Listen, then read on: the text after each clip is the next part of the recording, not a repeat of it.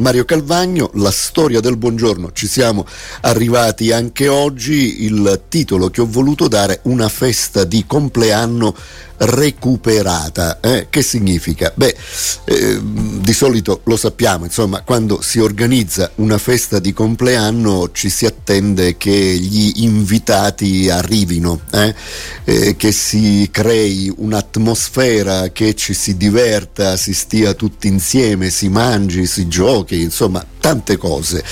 Beh, l'ultima cosa che ci si aspetta è che a questa festa di compleanno non si presenti nessuno. Eh? Eh, purtroppo è accaduto, è accaduto ad una ragazza eh, negli Stati Uniti, si chiama Skyla e aveva organizzato la sua festa di compleanno in un locale della catena Domino's Pizza e purtroppo sì, non si è presentato nessuno dei suoi amici, nessuno di loro l'ha avvertita che non sarebbe andato, insomma poi perché non presentarsi alla festa di compleanno di una amica? Mm, si è veramente amici in questi casi? Ma chissà.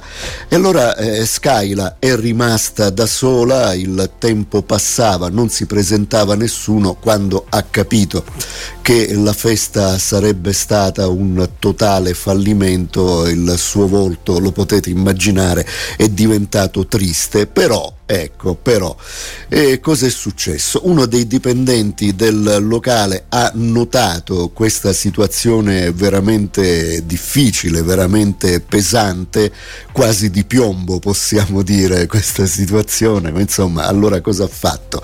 Ha raccolto i suoi colleghi, ha organizzato qualcosa di speciale per quella ragazza che eh, aveva i suoi festeggiamenti veramente solitari e allora si è avvicinato, ha dato una pizza dolce al cioccolato a Skyla, eh, condita con brownies, con churros, con ecco, vari dolcetti, varie, eh, varie cose che completavano questa pizza al cioccolato e poi un cartone eh, per pizza con la scritta Happy Birthday.